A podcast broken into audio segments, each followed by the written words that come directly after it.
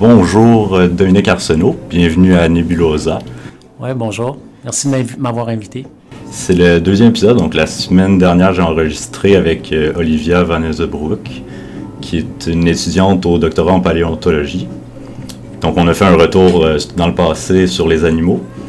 Là, cette semaine, je pense qu'on va retourner un peu dans le passé aussi, mais plus au niveau des végétaux. Des, des arbres puis du climat aussi.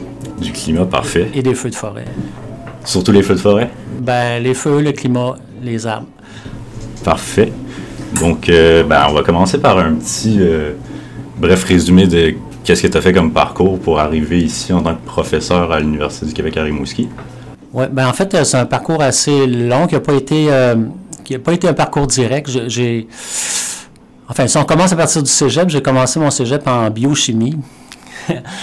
puis ensuite, je suis allé en géographie, puis finalement en sciences pures.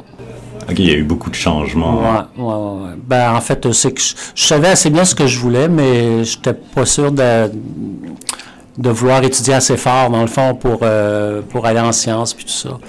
Donc, ce que je voulais, c'était d'aller en foresterie à l'université.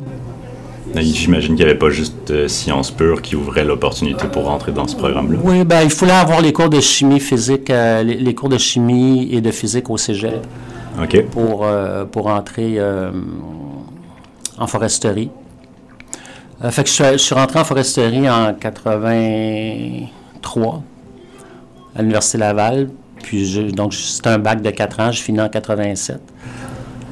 Ce bac-là, il permet une ouverture euh, ben, à la maîtrise, évidemment, mais il permet probablement d'autres travaux. Euh. Oui, ben, c'est un bac, la foresterie, c'est comme des sciences appliquées à la gestion de la forêt. Il y a comme une partie, c'est des cours de des cours euh, de sciences sur la forêt, sur les plantes, sur les arbres, sur l'écologie.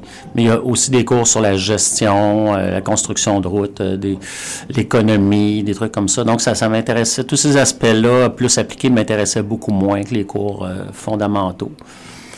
Fait que biologique du sujet? Oui, biologie, écologie, être sur le terrain, aller en forêt, des trucs comme ça je, ouais, plus là pour, pour la forêt que pour l'exploitation de la forêt. Ou, ou, même que pour la. J'étais plus là pour essayer de comprendre, de connaître la forêt que, que de savoir comment l'aménager ou comment l'exploiter. Ça fait que j'ai fini mon bac, même s'il y avait la moitié des cours qui m'intéressaient moins. Mais après, je suis allé faire une maîtrise où, là, c'était vraiment, vraiment un sujet qui m'intéressait beaucoup. C'était vraiment pour ce genre de, de sujets que que j'étudiais, dans le fond. J'ai fait une maîtrise à la limite nordique des forêts sur euh, l'écologie des, forêts à la limite nordique en lien avec les feux de forêt. Donc, euh, cette forêt-là qui est à la limite nordique, c'est une forêt qui n'est pas comme euh, on retrouve ici dans le coin du Bas-Saint-Laurent, j'imagine? Non, ben c'est des, des, forêts. C'est comme à la limite nordique des forêts, c'est comme un mélange de forêt et de toundra. Dans le fond, on appelle, ça la toundra forestière. C'est un peu un, terme, euh, terme bizarre, toundra forêt en même temps, mais c'est vraiment comme ça le paysage. C'est un mélange de toundra et de forêt. Il y a des collines qui sont en forêt, puis d'autres collines qui sont en toundra. Il y a beaucoup de tourbières, beaucoup de lacs. C'est vraiment très beau.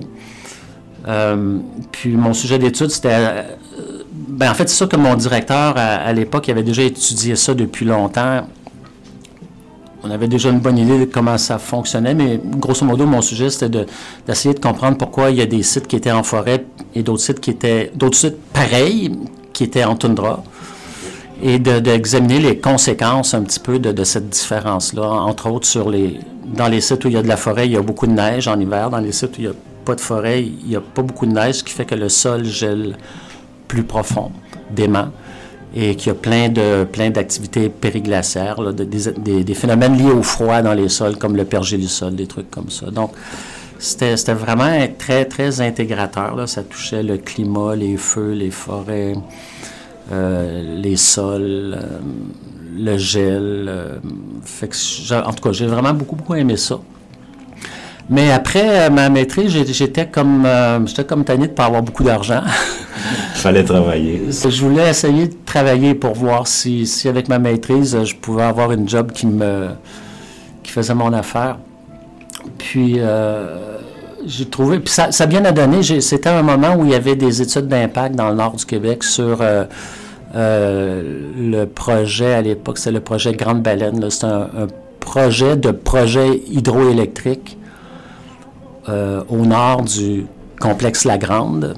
OK. Le complexe La Grande, ça se trouve à être. Bien, le complexe La Grande, c'est les LG2, LG3, LG4. C'est la rivière La Grande. Donc, c'est comme. c'est à peu près à la hauteur euh, de, dans le haut de la baie James, mettons. Ouais. Euh, et la rivière Grande Baleine, ben, c'était au nord de ça. C'était plus à, la hauteur de la baie du Son. Un petit peu plus au nord. Oui, c'est ça, un petit peu plus au nord. Donc, euh, c'était des régions que je connaissais bien avec ma maîtrise. Puis, donc, à ce moment-là, j'ai fait des études d'impact pendant trois ans sur, sur les caribous, les lichens, les feux. Donc là, c'était plus ben, oui, ça touchait beaucoup les, plantes, mais il y avait aussi les caribous, donc ça touchait euh, tout l'écosystème. Oui, ben, en fait, mon, projet sur les caribous, c'était par le biais des plantes, c'était d'évaluer la, quantité de lichen qu'il y avait euh, pour les caribous. À cette époque-là, il y avait vraiment beaucoup, beaucoup de caribous dans le nord du Québec. Euh, actuellement, il y en a beaucoup moins, mais au début des années 80, mais en réalité, ça, c'était plus à la fin des années 80, il y en avait vraiment beaucoup. Il y avait des un million de caribous à peu près. Wow. Ils se nourrissaient de lichens? Ben, l'été, ils se nourrissent de, plantes herbacées, mais l'hiver, ils se nourrissent de lichens. Donc, le projet, c'était d'évaluer si...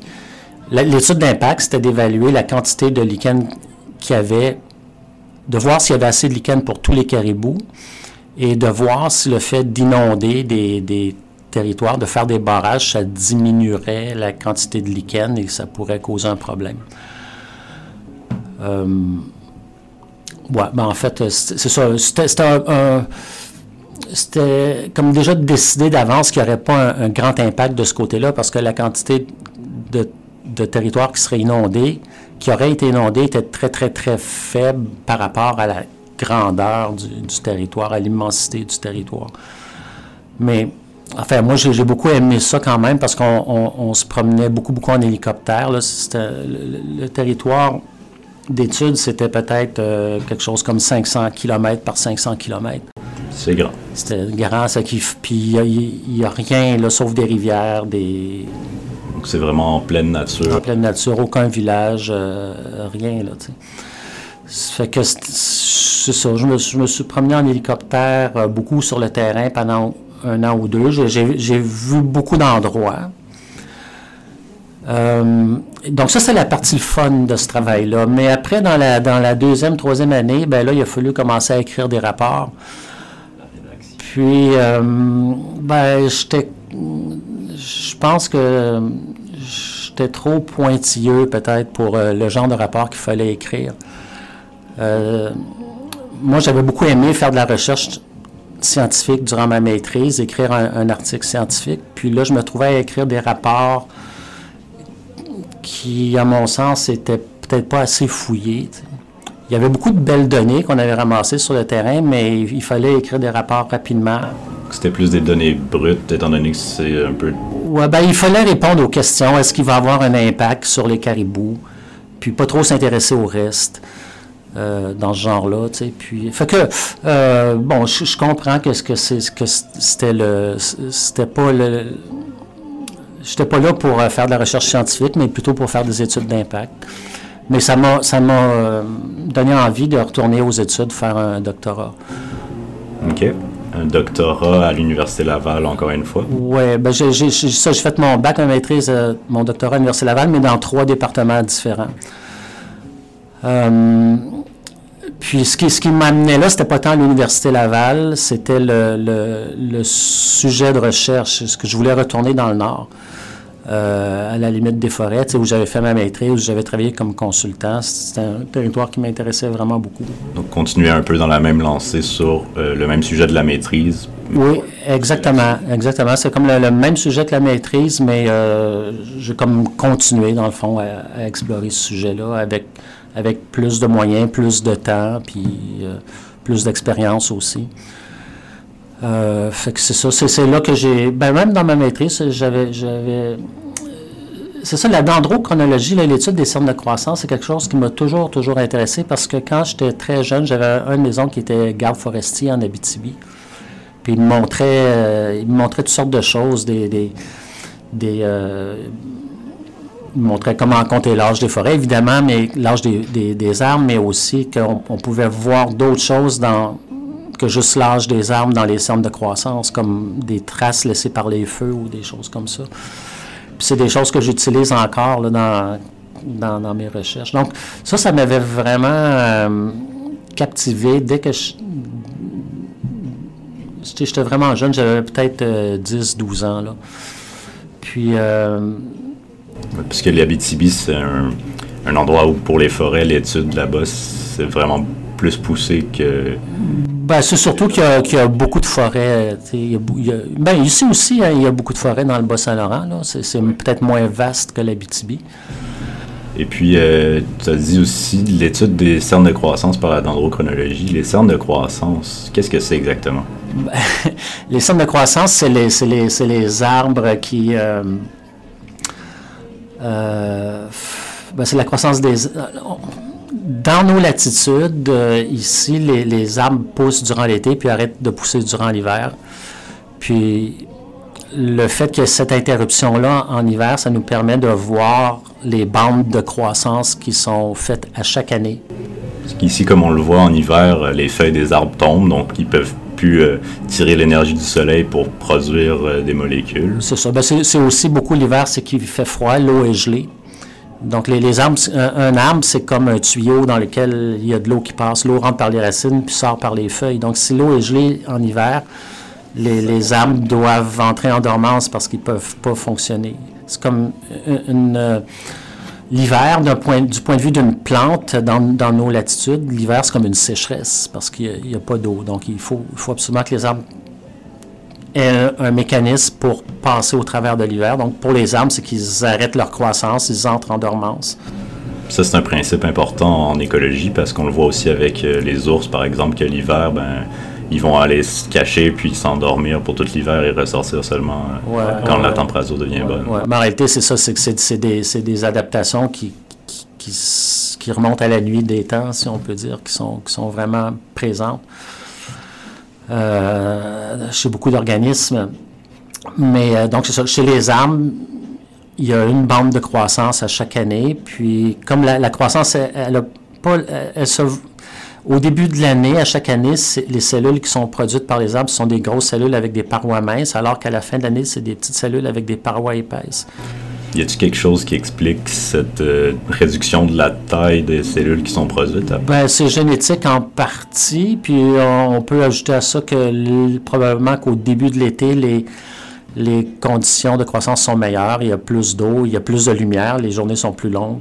Donc à la fin, c'est plus euh, vers euh, l'automne, au début de l'automne par exemple, donc commence à faire déjà un peu plus froid. Puis, euh... les, les, les, les, arbres ont, ont, ont, ça dans leur, dans leur génotype, dans, leur, euh, dans leurs adaptations euh, depuis longtemps. Et, enfin, c'est des choses qui sont, c'est des adaptations qui se sont faites depuis longtemps. Donc, c'est un peu comme si les arbres anticipaient l'hiver qui s'en vient. Ils ont des moyens, des, des ils, perçoivent par exemple que la journée, que la longueur des journées rapetisse, qu'il fait plus froid. Et, et, ça, ça enclenche, ça déclenche des, des processus d'adaptation à l'hiver, c'est-à-dire un arrêt de croissance. Donc, qui ralentissent au lieu de faire ça d'un seul coup. Euh, ouais, ouais, ça ralentit tranquillement. Euh, entre autres, par exemple, les arbres vont, euh, dans leurs dans leur feuilles, il y a beaucoup de... Enfin, les arbres qui perdent leurs feuilles euh, ont beaucoup de, de nutriments qui sont chèrement acquis, comme l'azote, et souvent, ce qu'ils vont faire, c'est qu'ils vont euh, transloquer cet azote-là ailleurs. Ils vont le garder en réserve durant l'hiver, de sorte qu'au printemps, ils n'auront pas à, réassimiler du nouvel azote qu'ils vont prendre dans le sol. C'est comme ça pour d'autres nutriments aussi. Donc, enfin, il y a, il y a euh, toute une adaptation, toute une préparation à l'hiver qui se fait chez les arbres. Ça se traduit dans leurs cernes de croissance par des cernes qui sont, qui sont très bien démarqué entre la fin d'une année et le début de l'année suivante, euh, plusieurs mois plus tard. Est-ce que ça veut dire que, ben, ici, on a l'hiver, mais par exemple, qu'on prend un pays beaucoup plus au sud, où il n'y aurait pas d'hiver, donc une saison euh, sèche et une saison humide, par exemple, est-ce qu'il y a quand même des centres de croissance? Oui, ben oui, mais c'est pas... Euh, enfin, je connais moins ce genre de milieu-là parce que moi, je travaille dans des, endroits où on a alternance de saison froide, de saison chaude. Euh, ce que j'en sais, c'est que oui, il y a beaucoup d'arbres qui, arrêtent de pousser pendant une saison sèche, mais c'est pas aussi, euh, aussi clair que, pour l'hiver dans, l'hémisphère nord. comment dire, il peut avoir. Euh, c'est comment. Il y, a des, années où il, peut ne pas avoir de, de de croissance, puis d'autres années où il peut en avoir deux. Tout va dépendre des conditions euh, météorologiques de cette année-là. Oui, parce que c'est moins régulier. La sécheresse, par exemple, ça ne s'anticipe pas aussi. C'est pas un phénomène astronomique comme la photopériode, tiens, c'est ça qu'on pourrait dire ici, les, arbres, ils, font leur cerne de manière très, très, très régulière d'une année à l'autre parce que c'est déclenché par la photopériode, c'est-à-dire par l'orbite terrestre, par des phénomènes astronomiques en bout de ligne qui sont très, très, très réguliers d'une année à l'autre, puis tu retrouves ça dans les cernes. Mais les endroits où c'est des sécheresses, euh, par exemple, qui, donc, qui sont peut-être plus aléatoires, plus variables, plus ou moins intenses, plus ou moins longues d'une année à l'autre, euh, ça sera pas euh, souvent en tout cas c'est pas aussi régulier dans ça s'inscrit pas de manière aussi régulière dans s'assurer euh, de l'âge d'un arbre en comptant ses cernes parce qu'il y a ce genre de phénomène. Ben, tu pourrais sans doute avoir un très, une très bonne idée mais tu pourrais avoir une erreur aussi. par exemple si tu sautes une seule année ben, tu fais pas une grosse erreur, tu sautes juste un an, mais ça fait que tous les, tous les cernes qui sont de l'autre côté de, ton erreur sont, sont mal datés d'un an. Euh, alors que si tu veux fonctionner, ce qui est intéressant avec les, les cernes annuelles des arbres dans nos latitudes, c'est qu'on peut les dater précisément à chaque cerne, il peut être daté sur une année précise de calendrier. Et, ça permet après ça de, de, faire des liens avec des événements historiques de toutes sortes. C'est ce que tu as fait dans ton doctorat? Oui, ben c'est ce que j'ai fait dans mon doctorat, c'est ce que j'ai fait euh, depuis ce temps-là aussi. C'est ta euh, spécialité, la dendrochronologie, qui est le domaine justement de l'étude des cernes de croissance euh, chez les... Ben arrêtez, c'est pas tant l'étude des cernes de croissance, c'est l'étude des forêts, du climat, des, forêts et de tout ce qui influence les forêts. Donc ça inclut comme le climat, les, les, les insectes, les incendies. Euh, par le biais des cernes annuelles de croissance des arbres qui nous permettent de dater des événements, de compter l'âge des arbres, de mesurer la croissance des arbres, euh, d'étudier le climat, parce que le climat influence euh, la croissance des arbres. Donc, c'est un peu ça. Puis, ce qui est intéressant, c'est qu'on on, a une... c'est vraiment le fait qu'on peut dater à l'année près chaque anneau de croissance. Par exemple, euh, enfin, il y a deux choses qui sont vraiment intéressantes dans les cernes de croissance. Premièrement, les cernes de croissance euh, sont influencées par le climat. Ça fait que tous les arbres dans une région euh, Vu qu'il y a le même climat dans cette région-là. Évidemment, qui sont, tous les arbres d'une même, même, espèce, qui réagissent de la même manière au climat dans une même région, vont avoir le même patron de croissance. C'est-à-dire que les bonnes années vont être les mêmes, les mauvaises années vont être les mêmes ça fait qu'on peut les, on peut les, par exemple, si un arbre, si tu me donnes un arbre que tu prends dans, une région, par exemple ici, tu vas en forêt, tu, euh, ramasses un arbre ou, tu as coupé un arbre euh, il y a 10 ans ou 20 ans ou 50 ans, ou ton grand-père a coupé un arbre il y a 100 ans. si tu me l'apportes, je peux te dire exactement l'année de calendrier de chacun des cernes, même si l'arbre a été coupé depuis 100 ans parce qu'il y a un signal climatique dans chacun des cernes et qu'on peut le recouper avec des arbres euh, vivants qui ont au moins 100 ans pour, euh, pour savoir exactement quelle est l'année de calendrier de chacun des cernes. Et, ça, c'est intéressant parce qu'après, tu peux étudier le climat qu'il y a dans, chacun de ces cernes-là et, et, pouvoir dire des choses sur le climat il y a 100 ans, il y a 200 ans, il y a 300 ans et même il y a 1000 ans ou 2000 ans. Donc, ça va vraiment loin en termes d'années. Oui, parce que le, principe de dater un arbre, dans le fond, il y a des. En androchronologie, il y a des arbres qui sont datés sur les. On, dit dater, c'est les arbres pour lesquels on connaît l'année de calendrier de chacun des cernes. Donc, c'est les arbres vivants. Un arbre vivant, tu connais l'année de calendrier de chacun des cernes parce que tu, sais quand tu as coupé l'arbre, puis le, dernier cerne à l'extérieur, c'est celui de l'année où tu as coupé l'arbre. Donc, à partir du dernier cerne à l'extérieur, tu peux compter tous les autres jusqu'au début de la vie de l'arbre. Par exemple, en, 1800. Si tu avais un arbre de 200 ans, de 220 ans, son premier cerne à l'intérieur, proche du centre, ce serait environ 1800. Puis aujourd'hui, ben, le dernier que tu as coupé, ce serait 2022. Euh, si par exemple on prend un arbre euh, mort depuis longtemps, mais on ne sait pas quand est-ce qu'il est mort, on ne sait pas quand est-ce qu'il a arrêté de, le grandir. Puis qu'on regarde ces cernes, est-ce qu'il y a moyen de dater ces cernes? Si, si, par exemple, je reviens à mon arbre qui a, poussé de 1800 à aujourd'hui, si à côté de ça, il y a un arbre qui est mort, admettons, en 1900, tu ne sais pas qu'il est mort en 1900, mais il est mort en 1900. Ça veut dire que cet arbre-là qui est mort en 1900, il recoupe de 100 ans l'arbre qui, a commencé à pousser en 1800 et, et lui, tu connais toutes ces années. Mais s'ils ont vécu dans le même climat, ton arbre qui est mort en 1900, qu'au début tu ne connais pas son âge, si tu le compares à celui dont tu connais l'âge, tu peux finir par dater tous les cernes. Et donc, par exemple, si cet arbre-là a lui aussi 200 ans, ben maintenant tu es rendu en 1700. Tu comprends? C'est ça. Tu, tu, recoupes des arbres de plus en plus vieux les uns avec les autres jusqu'à temps de, de remonter aussi loin que tu peux. Et, pour faire ça, ben, il faut avoir des arbres qui sont, qui sont bien préservés. Si, tu vas dans une forêt, les arbres euh, vont se le bois mort qui tombe au sol va se décomposer en 20 ou 30 ans. Donc, c'est pas tellement utile. Mais si, les arbres qui tombent dans les lacs, euh, il y a toujours plein d'arbres qui tombent dans les lacs. Euh, un arbre qui tombe dans un lac, s'il descend, s'il tombe assez creux pour pas être brisé par la glace en hiver, il, peut se conserver pendant 1000 ans au moins 1000 ans. Donc, quand il est à l'air libre, c'est des champignons qui vont venir le décomposer. Exactement.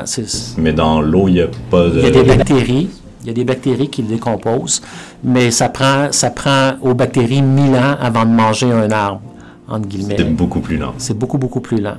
Et, si l'arbre est enfoui dans les sédiments, au fond de l'eau, euh, là, il, est complètement... Euh, c'est comme les fossiles d'animaux. Exactement il va bien se conserver. Il va être à l'abri de la décomposition, puis euh, euh, ça va être des, plusieurs milliers d'années. Donc, euh, c'est quelque chose qu'on fait. C'est un, type de recherche qu'on fait dans le nord du Québec. On ramasse des arbres dans les lacs pour avoir des longues chronologies. Actuellement, on a des, chronologies de 2000 ans. Donc, si, si, je prends un arbre qui a vécu quelque part au cours des derniers 2000 ans, euh, je peux le dater précisément, dire euh, cet arbre-là, son première année, sa première année de croissance, c'est, mettons, 532, puis la dernière, c'est 624. Et puis de voir, ce, de remonter à 2000 ans dans la forêt, ça nous permet de voir quoi par rapport à cet environnement-là? Est-ce qu'on peut en déduire le climat qui se passe? Exactement, c'est, ça. L'intérêt principal d'aller aussi loin, c'est, pour étudier le climat principalement. Parce que, euh, ben, comme tu sais, actuellement, on on est comme en situation de changement climatique, on en entend beaucoup parler. il est clair que le climat se réchauffe depuis environ 1900 et que ça s'est accéléré depuis environ 1980. C'est clair parce qu'il y a des données, maintenant il y a des, toutes les données météo qui ont été prises sur la planète depuis, principalement depuis le début du 20e siècle. on parle de prise de données avec des... avec des thermomètres, de, manière standardisée. Donc, euh, ça, ça existe depuis à peu près le début du 20e siècle. Partout sur la planète, il y a eu des, données qui ont été mesurées avec des thermomètres. Donc, c'est des, bonnes données. Et, toutes ces données-là ont été euh, comme compilées, puis analysées, puis corrigées pour tous les problèmes qu'il peut y avoir. Donc, on, connaît très bien le climat depuis environ 1900. Euh, autant sur les océans que sur les continents, parce que sur les océans, il y avait les bateaux aussi qui mesuraient la température. Donc, il n'y a aucun doute possible que le climat se réchauffe depuis environ 1900. Ça, c'est une certitude, mais pour ce qui est avant 1900. Exactement. Le problème, le problème, il est là. Euh, le problème, c'est, bon, quand on regarde le réchauffement du climat au 20e siècle, on voit que ça semble être corrélé avec l'augmentation de CO2. Donc, on pourrait se dire, euh, il n'y a jamais eu autant de CO2, donc certainement qu'il n'y a jamais fait aussi chaud. Et là, c'est une simple corrélation. On peut faire ça avec n'importe quoi, des graphiques qui se... Exactement. On peut corréler, je sais pas, moi, le nombre de coups de circuit euh, au baseball avec le, nombre de... Je sais pas, le nombre de bonbons vendus à l'Halloween. Là, ça n'a aucun lien, pourtant ça peut se corréler. Ça peut se corréler, c'est ça. Donc, il, faut faire attention avec les corrélations. Ce n'est pas, pas un lien de cause à effet, c'est juste une association statistique. Puis, euh, mais, mais la question avec le réchauffement climatique, c'est pas est-ce que le climat se réchauffe. Il n'y a aucun doute que ça se réchauffe. C'est est-ce que ce réchauffement-là est anormal? Mm-hmm. Euh, est-ce qu'il est plus fort que... Ben, c'est sûr que si on remonte dans le passé, euh, si on remonte assez loin, on va, on va trouver des, des, conditions qui, qui des étaient... Périodes, des périodes où c'était même beaucoup plus chaud que maintenant. Mais la question, c'est jusqu'où il faut aller dans le passé pour avoir des, des périodes aussi chaudes que maintenant. Ou, enfin, on peut, on peut euh, formuler cette question-là de toutes sortes de manières. On peut se demander euh, euh, jusqu'à quel point le climat actuel est, anormal en termes de, réchauffement, en termes de rapidité de réchauffement. Si on remonte 1000 ans en arrière, est-ce qu'on est qu'on retrouve des conditions comme ça? Si on remonte 2000 ans en arrière, est-ce qu'on en retrouve? Est-ce qu'on aurait beau trouver une époque où la chaleur est plus élevée, ça reste qu'elle n'a pas forcément euh, grandi à la même vitesse qu'aujourd'hui. Elle peut avoir pris euh, des milliers d'années. C'est ça, ou même des millions d'années. Donc actuellement, là, ça s'est réchauffé d'à peu près, depuis le début du 20e siècle, à peu près un degré en 100 ans. Ça paraît pas beaucoup comme ça, mais, ça reste beaucoup. C'est beaucoup. Quand on, quand on y pense, c'est beaucoup, mais on n'est toujours pas capable de dire précisément euh, comment c'était avant. Par exemple, euh, pour, pour, pour, pour, porter un, pour répondre à cette question-là de manière convaincante, à quel point le climat actuel est anormal, il faut remonter minimum 1000 ans en arrière pour avoir au moins 10 fois la, période qui nous intéresse. Euh, si je remonte juste 200 ans en arrière, ben, je, vais avoir comme une chance sur trois de, de, trouver un, un, siècle plus froid ou plus chaud. Si je remonte euh, dix siècles en arrière, puis je me pose des questions à propos du 20e siècle, ben là, j'ai comme une chance. Mettons, la question, euh, c'est est-ce que le 20e siècle, c'est le, plus chaud, le siècle le plus chaud du dernier millénaire? Ben, a priori, sans rien connaître du climat, j'ai une chance sur dix de, de trouver euh, plus chaud ou plus froid. En tout cas, plus on remonte, plus on remonte, plus on a de chance de voir une, variété de, climat. C'est ça, d'avoir une réponse robuste à la question qu'on se pose. Là, tu parles de 1000 ans de retour en arrière, mais tu nous as dit tantôt qu'on peut remonter jusqu'à 2000 ans avec les connaissances Oui, on peut remonter. Ben, avec les centres de croissance, on peut. Euh, actuellement, dans le monde, il y a neuf chronologies de centres de croissance qui, qui, couvrent 2000 ans et qui peuvent être utilisées pour euh, reconstituer les températures. Parce que ce n'est pas tous les arbres qui peuvent être utilisés pour reconstituer les températures. Ça, prend des arbres qui sont sensibles aux températures. Euh, des espèces particulières. Des espèces particulières. Il faut que ce soit des arbres qui poussent dans des, dans des endroits où le facteur limitant, le principal facteur limitant est la température. Est-ce que ça peut être aussi euh, ben, justement des insectes qui ont euh, fait une infestation telle année qui fait que ben, il y a moins de croissance, donc on ne peut pas savoir si c'est le climat. Ben, il y, a des, des infestations d'insectes, tout ça, on, les, euh, on peut les reconnaître. Puis aussi, quand on fait ce genre d'études-là sur le climat, on choisit des arbres qui ne sont pas trop influencés par les insectes. Par exemple, dans le nord du Québec, il y a l'épinote noire qui, qui, est très peu influencé par les insectes. Puis il y a aussi le mélèze qui, lui, est très influencé par plusieurs insectes. Donc, on peut comparer euh, ce qui se passe entre les deux. Bien, avec le, le mélèze, il n'est presque pas utilisable pour. Euh, même si on peut faire des longues chronologies avec le mélèze, puis même si le mélèze, il, se décompose, il se conserve mieux que l'épinette dans les lacs. Euh, on trouve toujours des mélèzes plus vieux, puis le mélèze peut vivre plus longtemps, il y a plus de cernes. C'est une espèce intéressante, mais sa croissance est, perturbée par plein de choses, donc on ne peut pas l'utiliser pour le climat, alors que l'épinette a une croissance très, très, très régulière, euh, peu influencée par euh, les insectes, par d'autres phénomènes, de sorte qu'on peut l'utiliser pour reconstituer des tendances à long terme dans le climat, à condition d'avoir beaucoup, beaucoup d'arbres. Donc, euh, c'est ce qu'on essaie de faire. Donc, sur les neuf chronologies qu'il y a dans le monde, sont, sont, toutes dans l'hémisphère nord, dans la forêt boréale. Là où les arbres sont sensibles aux températures, il y en a partout, là, en, Russie, en Europe. Euh, on en a une dans le nord du Québec. Donc, quand tu mets ces neuf séries-là ensemble, ça donne vraiment une, bonne idée du climat des derniers 2000 ans. Puis, les, toutes les séries, euh, les, chronologies de climat qu'on peut reconstituer avec les armes, peu importe où elles sont faites, si celles qui sont faites avec suffisamment de données, elles, se ressemblent toutes. Euh, puis elles, montrent toutes les mêmes périodes de climat plus chaud puis les mêmes périodes de climat plus froid. Sur un arbre, comment euh, c'est possible de voir justement que c'est un climat plus chaud qui est indiqué ou un climat plus froid? Ben, on, sait par exemple au 20e siècle que les arbres poussent mieux euh, quand le climat se réchauffe c'est corrélé statistiquement, la largeur des anneaux de croissance avec le climat, mais il y a aussi la, densité des cernes qui est... La, largeur des cernes, c'est la première chose qu'on mesure quand on étudie les, cernes de croissance des arbres, parce que c'est facile à mesurer. Mais il y a d'autres choses qu'on peut mesurer, comme la densité du bois dans les cernes. Ça, c'est beaucoup plus sensible au climat que, la largeur des, des, cernes.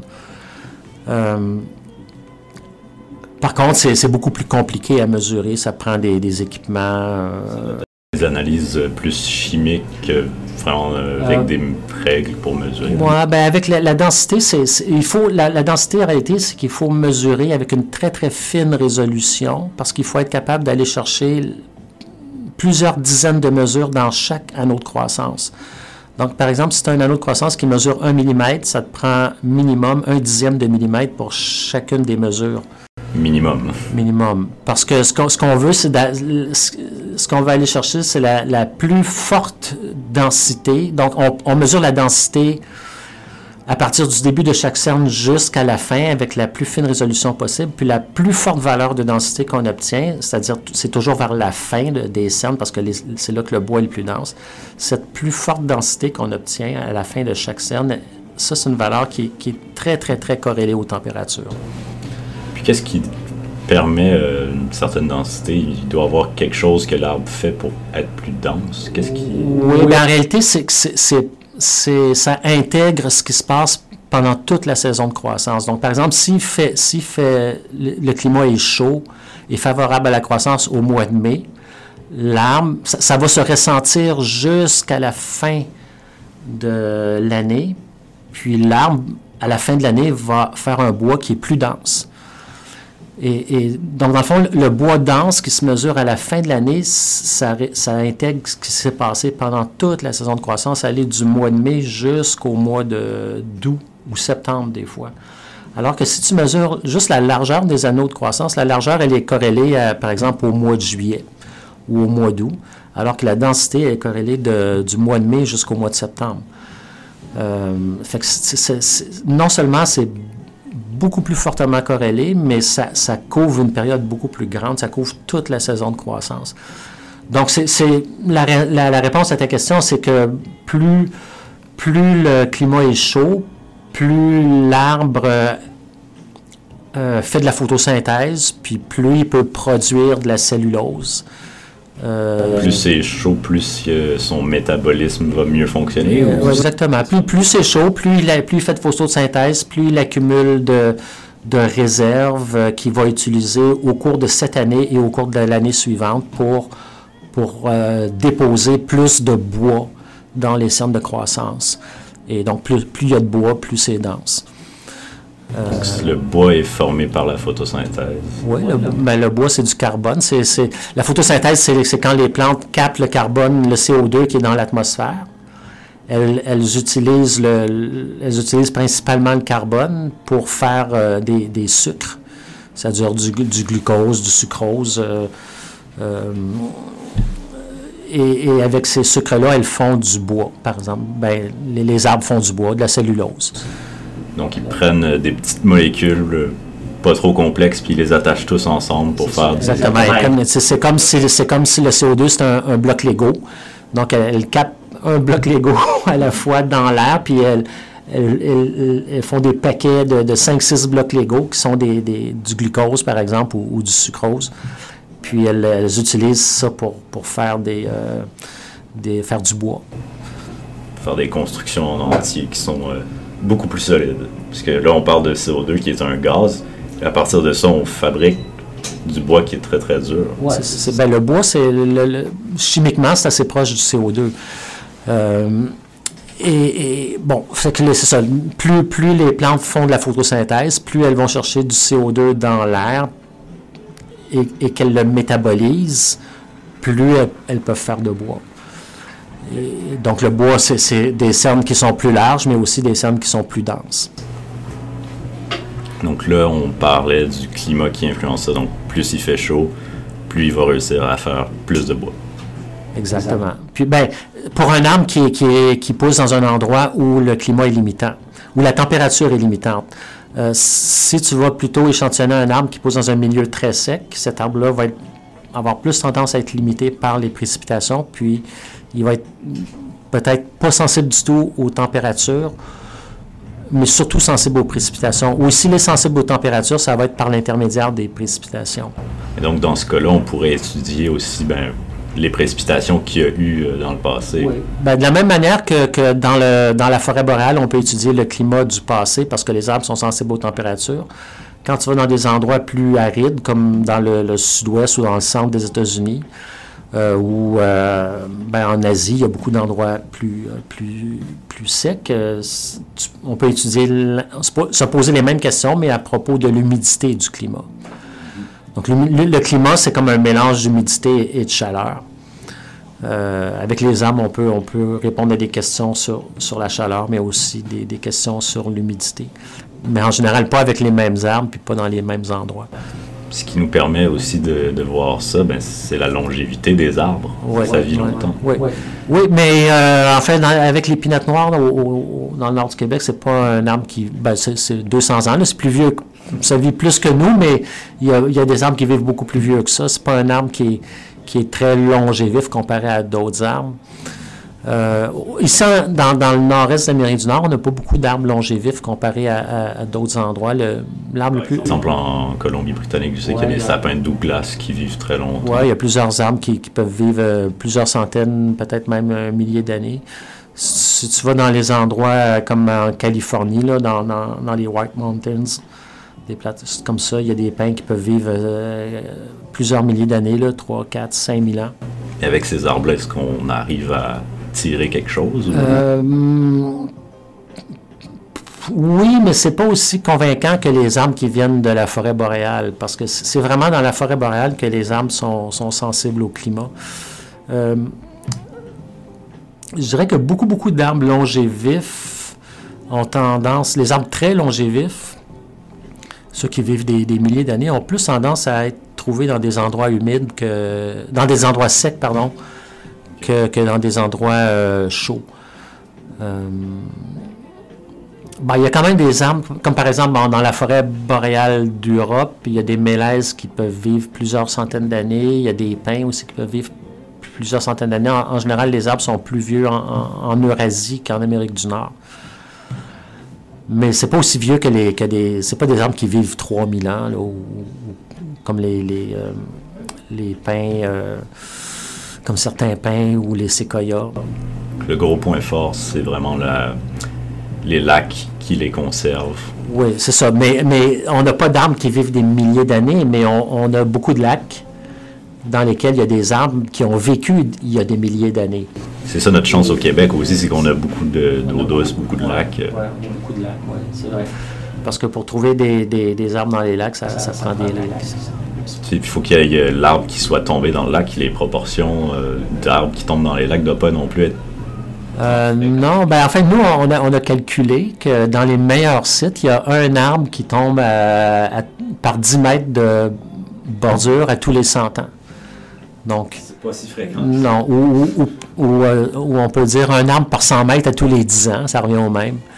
Donc, si tu prends 100 mètres d'interface entre un lac puis une forêt, il y a un arbre qui tombe dans l'eau à tous les 10 ans. Donc, pour, pour en avoir beaucoup, il faut, faut échantillonner un, long. Il euh, faut faire le tour de bain des lacs. Il euh, faut, creuser aussi, j'imagine. Pas tant que ça. Ben, dans le fond de l'eau, les, les sédiments, c'est un peu comme du jello. C'est euh, que c'est facile de, se rentrer le, bras jusqu'à l'épaule dans, le sédiment, euh, puis, puis euh, le fouiller comme ça, puis prendre les, prendre les arbres qui sont enfouis dans les sédiments. Il doit y avoir des, certains sites où c'est vraiment fréquent d'en trouver plein.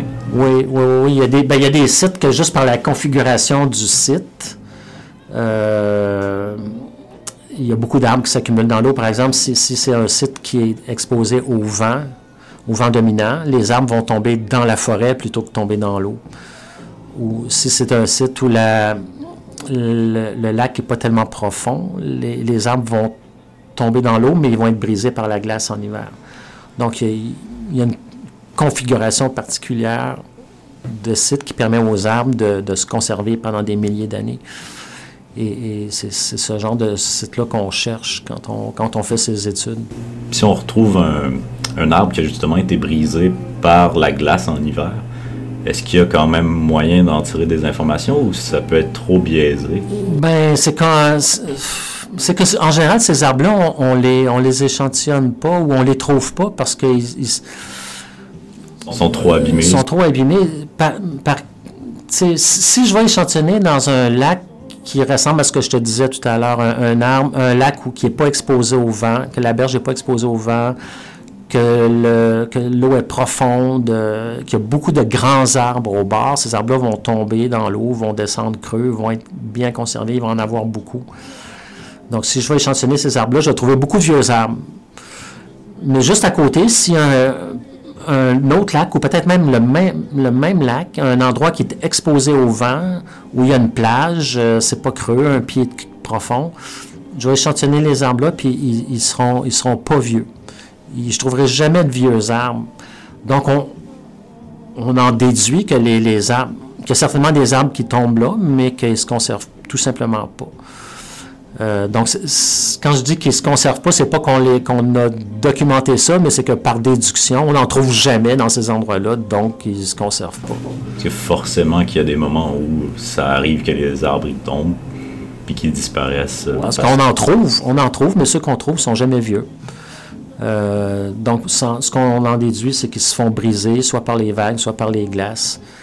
Euh, ils se font transporter, peut-être. Alors que quand ils tombent, euh, quand ils tombent profond, ils restent là, ça bouge pas. Puis ça, ça prend des milliers d'années avant qu'ils se fassent manger par, par les bactéries. Et puis, à travers toutes tes recherches sur justement la dendroécologie, dendrochronologie, tu as dû avoir euh, des résultats sur euh, comment ça se passait dans notre... Euh, oui, ben en fait, ben, c'est ça. Là, j'ai beaucoup parlé du climat, mais on, a aussi fait des études sur les feux. De la même manière qu'on peut, peut reconstituer le climat, on peut, on peut dater les feux. Donc, ce qu'on, a beaucoup étudié, c'est le climat et les feux. ce qu'on a trouvé sur le climat, ben, c'est, comme je disais tout à l'heure, on, on trouve des mêmes tendances qu'ailleurs dans le monde dans la forêt boréale, c'est-à-dire que le, climat du 20e siècle est chaud, oui, mais il est pas, c'est pas encore clair que c'est anormal parce que au, Moyen Âge, euh, c'est-à-dire entre l'an à peu près 900 et l'an 1250, il a fait relativement chaud, à peu près aussi chaud que maintenant, euh, ou peut-être légèrement moins chaud. Euh, par contre, euh, ce qu'on observe, c'est que le réchauffement depuis le début du 20e siècle, c'est vraiment le plus rapide euh, des derniers 2000 ans. Donc, si ça continue encore 10-20 ans, c'est clair qu'on va être plus chaud qu'au Moyen Âge. on a une tendance à dépasser ça. Oui, puis je pense que tout indique que la tendance va, se poursuivre, bien que euh, ce qu'on observe, une autre chose qu'on observe qui est vraiment intéressante quand on va dans le passé, et, ça, c'est ce qui nous permet de faire ça, c'est justement le fait qu'on connaît la date de chacun des cernes. On observe qu'à chaque fois qu'il y a des grosses éruptions volcaniques dans le monde, la croissance des arbres diminue pendant 10 ou 20 ans. Parce que euh, c'est bien connu que les éruptions volcaniques refroidissent le climat, les grosses éruptions. Euh, comme par exemple, euh, j'ai vu là, que la semaine dernière, ou au début de cette semaine, il y avait une, éruption en Russie, au Kamchamka. Là. Et euh, ben, semble-t-il que c'est une éruption assez grosse, mais enfin, j'ai pas eu beaucoup de nouvelles. j'ai pas suivi ça attentivement, mais il y a quelqu'un qui m'a souligné ça, il y a, je pense que c'était lundi ou mardi cette semaine. En tout cas, donc à chaque fois qu'il y a une grosse éruption, des très grosses éruptions, euh, la croissance des arbres peut, diminuer pendant 10 ou 20 ans parce que les éruptions projettent des aérosols de sulfate. Euh, des cendres qui, euh, vont... C'est des gouttelettes de, de, sulfate qui se transforment en acide sulfurique dans, la stratosphère. Donc, il faut que ça monte au moins à 10 km d'altitude. C'est pour ça qu'il faut que ce soit les grosses éruptions. Les, très grosses éruptions. Il faut que la colonne de, de projection monte au moins 10 km dans la stratosphère. Et, si ça va dans la stratosphère, après ça, ça se répand partout. Euh, partout dans, le même hémisphère, ou si c'est proche des tropiques, là, entre plus ou moins 30 degrés de latitude nord ou sud, si tu as des éruptions tropicales, ça va se, répartir dans les deux hémisphères, donc dans toute, toute la planète. Si, si tu as une éruption qui est dans l'hémisphère nord au nord de 30 degrés, ça va rester dans l'hémisphère nord, puis la même chose dans le sud. Donc, on connaît assez bien les dates des grosses éruptions des derniers 2000 ans, ou ben, plutôt le dernier 1000 ans, avec les, euh, euh, glaciers. Donc, quand, quand, il y a des grosses éruptions comme ça, puis même les plus petites, euh, les, sulfates se, promènent à l'échelle de la planète, vont sédimenter dans les glaciers. Puis dans les glaciers, on peut compter les couches aussi, comme dans les cernes des arbres, mais c'est pas précis à l'année comme dans les cernes des arbres. Donc, on, peut compter les couches, puis là, on voit que, mettons, à environ autour de 1800, il y a une grosse couche euh, qui indique une grosse éruption quelque part sur la planète. Et comme par hasard, quand, après ça, quand on regarde la, croissance des arbres, on, remarque qu'à chaque fois qu'il y a une couche d'aérosol dans les glaciers, il y a une diminution de croissance dans les arbres. Et, puis maintenant, ben, les, chronologies d'éruption sont bien datées pour au moins 1000 ans en, comparant les glaces de l'hémisphère nord, par exemple le Groenland, avec l'Antarctique. Puis comme ça, ils, peuvent euh, faire des recoupements, puis confirmer. Donc, euh, la plupart des éruptions du dernier Milan sont datées à l'année près. Il y en a quelques-unes qui sont datées à plus ou moins un an ou deux. Euh, il y en a plusieurs, on sait qu'il y a eu des éruptions, mais on ne sait pas quel volcan. Mais il y en a beaucoup qu'on connaît euh, exactement en quelle année, puis on sait quel volcan. Ça, c'est le travail des géologues. Des géologues. Puis, puis aussi, les centres de croissance ont beaucoup aidé ça parce que on observe deux choses dans les centres de croissance quand il y a des grosses éruptions. en tout cas, ici, dans le nord du Québec, quand, il y a une grosse éruption ailleurs sur la planète, il n'y a pas de. je disais tout à l'heure que les cernes, le, début du cerne est, différent de la fin du cerne de croissance. Le début est pâle, puis la fin est foncée, euh, parce qu'elle est plus dense. Mais quand il y a une, année avec une grosse éruption, la partie foncée est manquante. Donc, tu as comme juste le début du cerne, une partie pâle ce qu'on appelle un cernopale.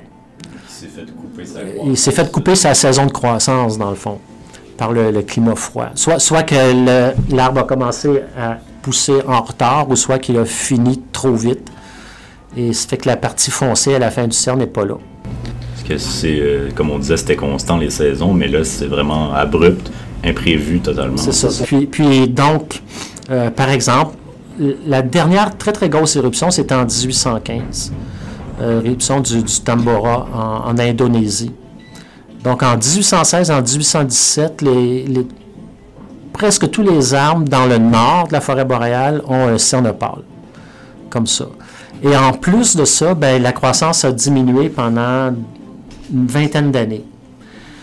La raison, c'est pas que le climat a, été plus froid pendant une vingtaine d'années, mais c'est que les arbres ont tellement souffert durant les deux, trois années où le climat était plus froid que ça leur, que ça leur a pris 10 ou 20 ans à s'en remettre.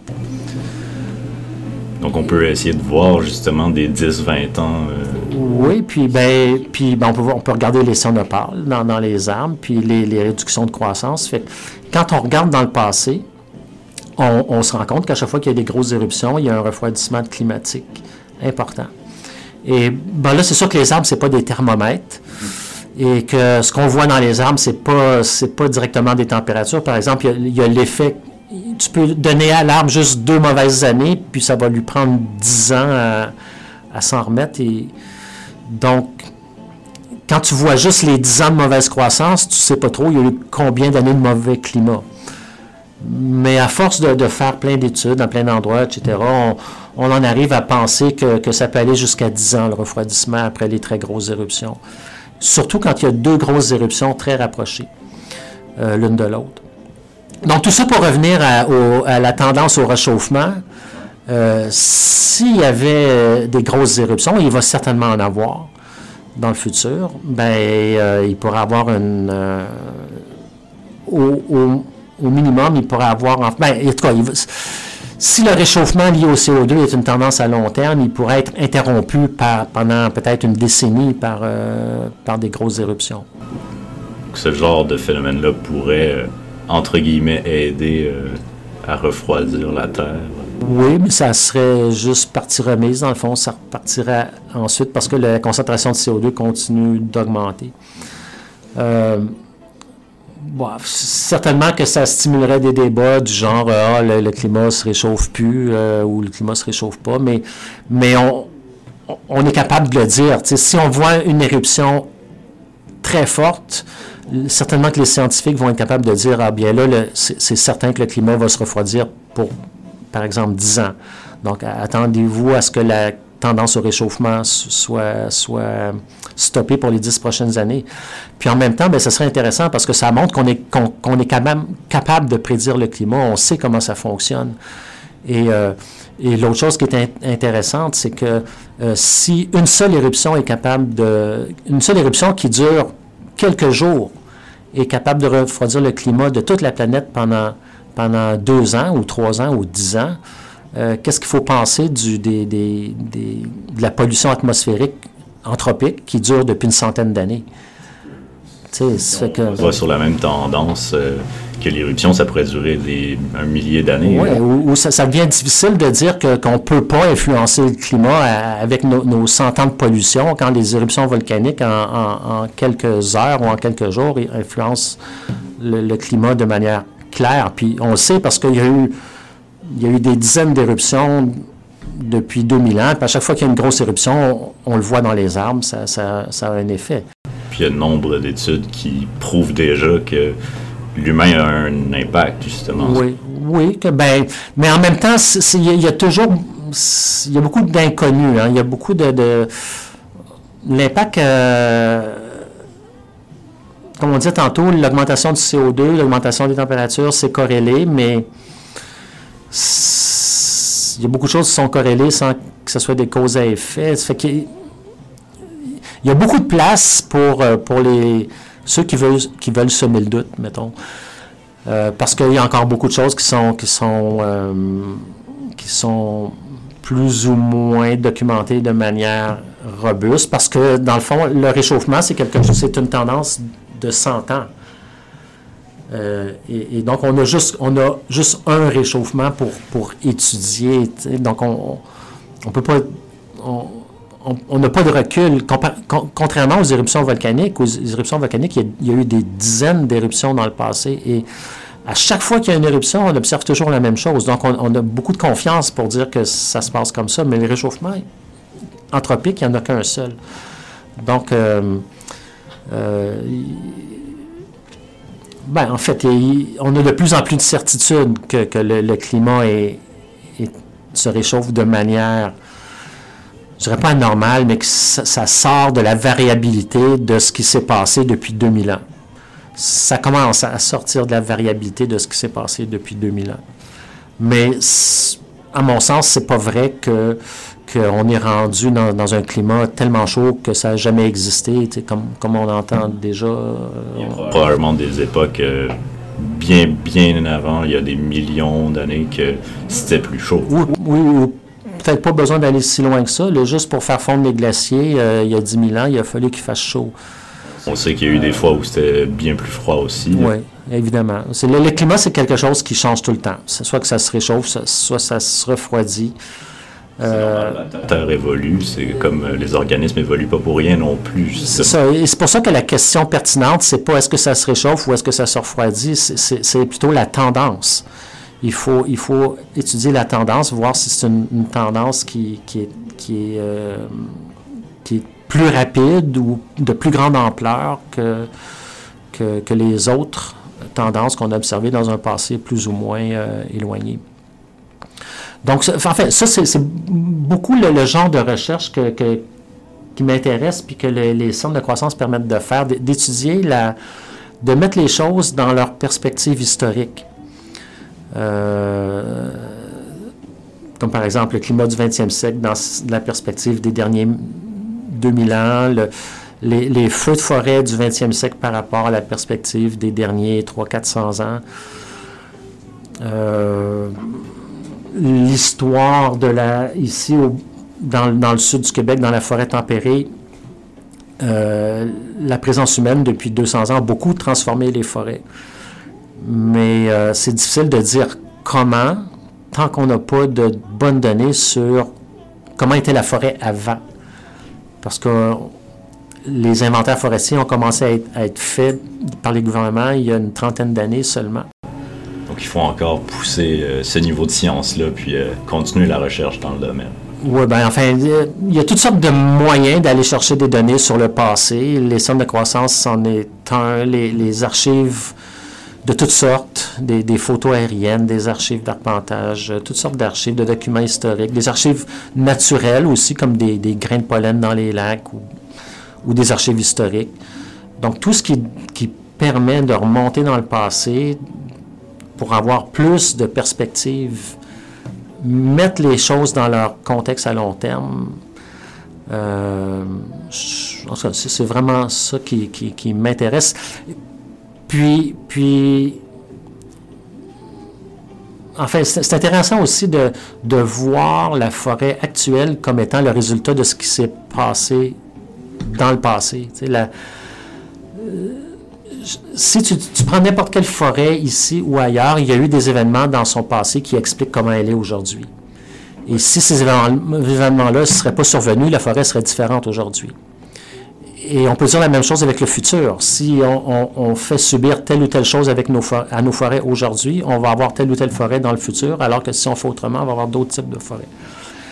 Donc, c'est. Euh, je trouve ça toujours très instructif d'aller voir dans le passé, voir comment les choses se sont produites naturellement, ou avec l'aide de l'humain, des fois, ou euh, avec l'aide ou euh, par suite d'impact humain, pour, pour comprendre d'où viennent les d'où viennent les forêts qu'on a aujourd'hui, d'où viennent les écosystèmes qu'on a aujourd'hui, puis vers quoi ils vont peut-être se diriger dans le futur c'est important de regarder le passé si on veut réussir à conserver ce qu'on a aujourd'hui. Puis ben, le, passé explique ce qu'on a aujourd'hui, puis ce qu'on a aujourd'hui, c'est le potentiel de ce qu'on peut avoir dans, le futur.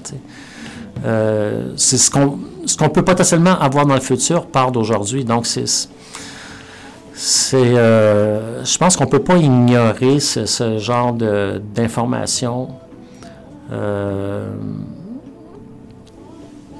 ben, en, écologie, comme, comme dans d'autres euh, disciplines, par exemple, je suis certain que les, économistes euh, euh, regardent beaucoup le comportement des, marchés boursiers dans, des, marchés boursiers dans le passé pour essayer de prédire leur comportement dans le futur.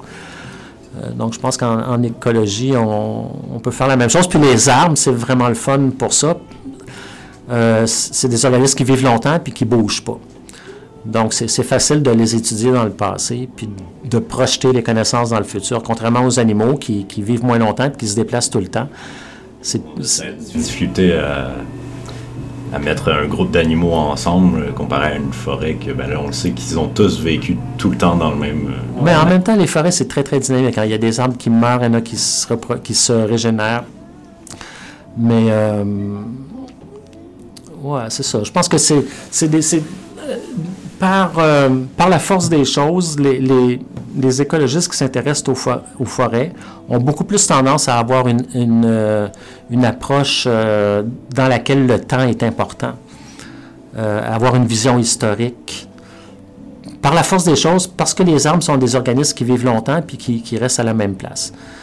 Alors que les animaux, ben en fait, je ne suis pas quelqu'un qui étudie les animaux, mais euh, je vois pas autant cette, cette, euh, cette approche-là. On, on- on dit que c'est une approche rétrospective, c'est-à-dire qu'on essaie de, de chercher les choses dans le passé. Euh, Cette approche-là est faisable plus avec les fossiles, mais avec des, des spécimens vivants, c'est pas trop faisable. Ouais, c'est ça. C'est plus difficile. À, ça s'applique moins facilement, mettons, aux, aux animaux qu'aux, arbres. Les arbres, c'est, c'est les organismes idéaux pour avoir une approche comme ça. Euh, en plus que les cernes de croissance qu'on peut dater puis, puis compter pour, pour avoir une échelle de temps avec laquelle travailler. Euh, voilà. Ouais, donc euh, on arrive pas mal à la fin. très bientôt, on a fait le tour du, du sujet, je pense, à peu près. Oui, ben en fait, je pourrais vous en parler encore longtemps. Ça, je m'en doute, vu la- le nombre d'années que ça fait que tu travailles sur ces- ce sujet-là. C'est quand même vraiment intéressant. euh. Ben euh, oui, ça, ça, en fait, ça ferait pas, ça ferait pas plusieurs années que je travaille là-dessus si c'était pas intéressant. Mais en, en réalité, c'est chacun, chacun il trouve son, in- son intérêt. Moi, moi, ça m'intéresse euh, parce que ça me permet de répondre à des questions que je me pose. Mais euh, je comprends que d'autres personnes peuvent s'intéresser à d'autres, à d'autres problèmes, à d'autres problématiques. Mais Puis c'est important que tout le monde s'intéresse à des parties un peu différentes. Euh, Sinon, euh, si on faisait tous de, de la dendrochronologie, euh, on, ça aiderait pas forcément. Ouais, ben on, finit, on, ouais, on se pilerait ses pieds peut-être. Mais c'est aussi important en recherche, euh, en recherche scientifique, il y a, il y a un, une espèce de, de mode d'opération qui, qui, qui, qui veut qu'on essaie de faire des choses originales. En fait, no- notre, notre recherche, elle est plus valorisée, elle est mieux perçue, elle est mieux notée, elle est mieux évaluée euh, quand elle est jugée originale. Euh, on veut de la nouveauté, exactement. Ça qu'on essaie toujours un petit peu de faire des choses différentes, euh, de trouver des nouvelles choses, d'avoir des nouvelles approches. Ouais, c'est le travail qui veut ça. Parfait. Ben, avant de terminer, on- je me demandais, qu'est-ce que ça serait ton, ta plante préférée ou ton organisme vivant préféré? Ben, ma plante, mon organisme, sais, je sais que, en tout cas, quand je vais en forêt faire mes travaux dans le Nord, l'animal que j'aime le plus voir, c'est des loutres. Parce que, comme en, bateau, les loutres sont très curieuses. Tu te promènes en bateau, ils viennent vers toi, puis ils tournent autour du bateau, puis c'est comme vraiment impressionnant. Les, les puis les loups aussi, je trouve que c'est vraiment impressionnant quand on voit des loups. C'est des beaux animaux. Des beaux animaux vraiment majestueux. euh, euh, donc, je dirais que je suis plus impressionné par les animaux que par les plantes. Parce que peut-être que je, je travaille toujours avec les plantes, donc ça m'impressionne moins. Euh, J'aime beaucoup la couleur des lichens euh, Ouais, dans, la toundra. Dans la toundra, il y a beaucoup de lichens de couleurs très variées. Puis les, les mélanges de couleurs, c'est des teintes de jaune et de vert, euh, euh, couleur craie un peu. Ça, c'est- c'est- ou les, aussi les mélanges. Dans, dans la toundra, il y a- à l'automne, il y, a, il y a les couleurs des fruits aussi, les, comme les bleuets, avec les lichens, tout ça. c'est- vraiment des belles couleurs. Ouais. Ouais, c'est cool, ça. Puis, euh, un loisir que tu fais hors euh, sujet de la biologie, est-ce que... euh, Ben là, je viens de m'acheter un voilier. Ça fait que c'est un. Oui, oui, oui. Ouais. Je viens de m'acheter un voilier. Là, c'est un projet pour les prochaines années. J'ai comme envie d'aller me promener. Là. Ça, c'est le fun. Ouais. Tu as toujours eu un intérêt pour euh, aller naviguer ou c'est vraiment nouveau? Euh, ben, j'ai toujours un intérêt pour ça. J'ai toujours beaucoup aimé me promener sur l'eau. Dans mon travail, on se promène beaucoup en canot, en zodiac, tout ça. Les, les voiliers, ça m'intéresse. Ça m'a toujours intéressé, mais j'ai jamais eu le temps de, de, de m'intéresser à ça. Puis c'est quand même quelque chose qui est assez dispendieux. Là, bon, j'ai, ça fait que là, ça faisait longtemps que je me mettais de l'argent de côté, puis j'étais attentif à ça. Ça fait que là, j'ai eu une occasion euh, il n'y a pas longtemps. Puis, euh, en tout cas, c'est comme un projet là, pour, pour les années à venir. Si tu avais un livre à nous conseiller à lire. Wow. Euh, il, j'ai beaucoup aimé le livre Gun, Germs and Steel. Euh, je me souviens pas du nom de l'auteur. En tout cas, c'est un, livre qui a gagné le prix Pulitzer. C'est un scientifique, un ancien ornithologue, qui se pose des questions à propos de, de du rôle des humains dans les écosystèmes à l'échelle de la planète. Euh, en tout cas, c'est super intéressant. C'est un livre qui, est connu. Euh, Jared Diamond, le, le, nom de l'auteur. Ça doit être un peu philosophie euh, mélangée avec les sciences, un peu. Pas, pas si philosophique que ça, mais euh, c'est très, très euh, scientifique comme démarche. Okay. Puis, enfin, la, la, la, grande question qui, qui, que l'auteur se pose au début, puis qui, qui, essaie de répondre pendant tout le livre, c'est pourquoi, dans le fond, les, les pourquoi les sociétés euh, nord-américaines, européennes sont présumément plus avancées euh, que, d'autres sociétés sur la planète, que, par exemple les, je sais pas, les, ceux qui vivent dans des, euh, sur des îles ou dans la forêt tropicale ou tout ça. Puis, tout est une question d'histoire encore dans son hypothèse, c'est-à-dire que les, les, les, les, sociétés humaines se sont développées là où les plantes et les animaux leur permettaient, là où il y avait des graminées qui pouvaient être cultivées et des animaux qui pouvaient être euh, apprivoisés. Donc, dans la région du croissant fertile. C'est là que les grandes sociétés humaines ont, ont, vu le jour, les premières sociétés euh, organisées. Et tout est parti de là, dans le fond. Puis, euh, donc, les endroits où, on, où les, les, les, sociétés humaines se sont bien développées, c'est là où la nature est, était comme plus... Le plus de ressources faciles à extraire. Exactement, oui. Comme les, les, endroits où il y, a des, des, il y avait beaucoup de graminées, l'orge, l'avoine, le blé, le maïs, euh, ces plantes-là. Puis d'ailleurs, encore aujourd'hui, c'est les, les, principales plantes qui sont utilisées pour l'alimentation humaine. Euh, euh, Graminées, c'est une famille de plantes euh, ouais. qu'on cultive beaucoup. Puis c'est la même chose pour les animaux. Il y a très peu d'animaux qui peuvent être euh, euh complètement apprivoisés. Et, et bon, il y, a, il y, a, des bovidés, etc. Il y a, en tout cas, dans le livre, il fait vraiment une, une étude très détaillée puis très intéressante, très instructive de, de, de ça. Et dans le fond, il arrive à la conclusion que les sociétés se sont développées principalement. C'est pas parce que les gens étaient plus intelligents, étaient plus brillants, ou etc., à certains endroits qu'à d'autres. C'est parce qu'ils avaient plus de ressources à certains endroits qu'à d'autres.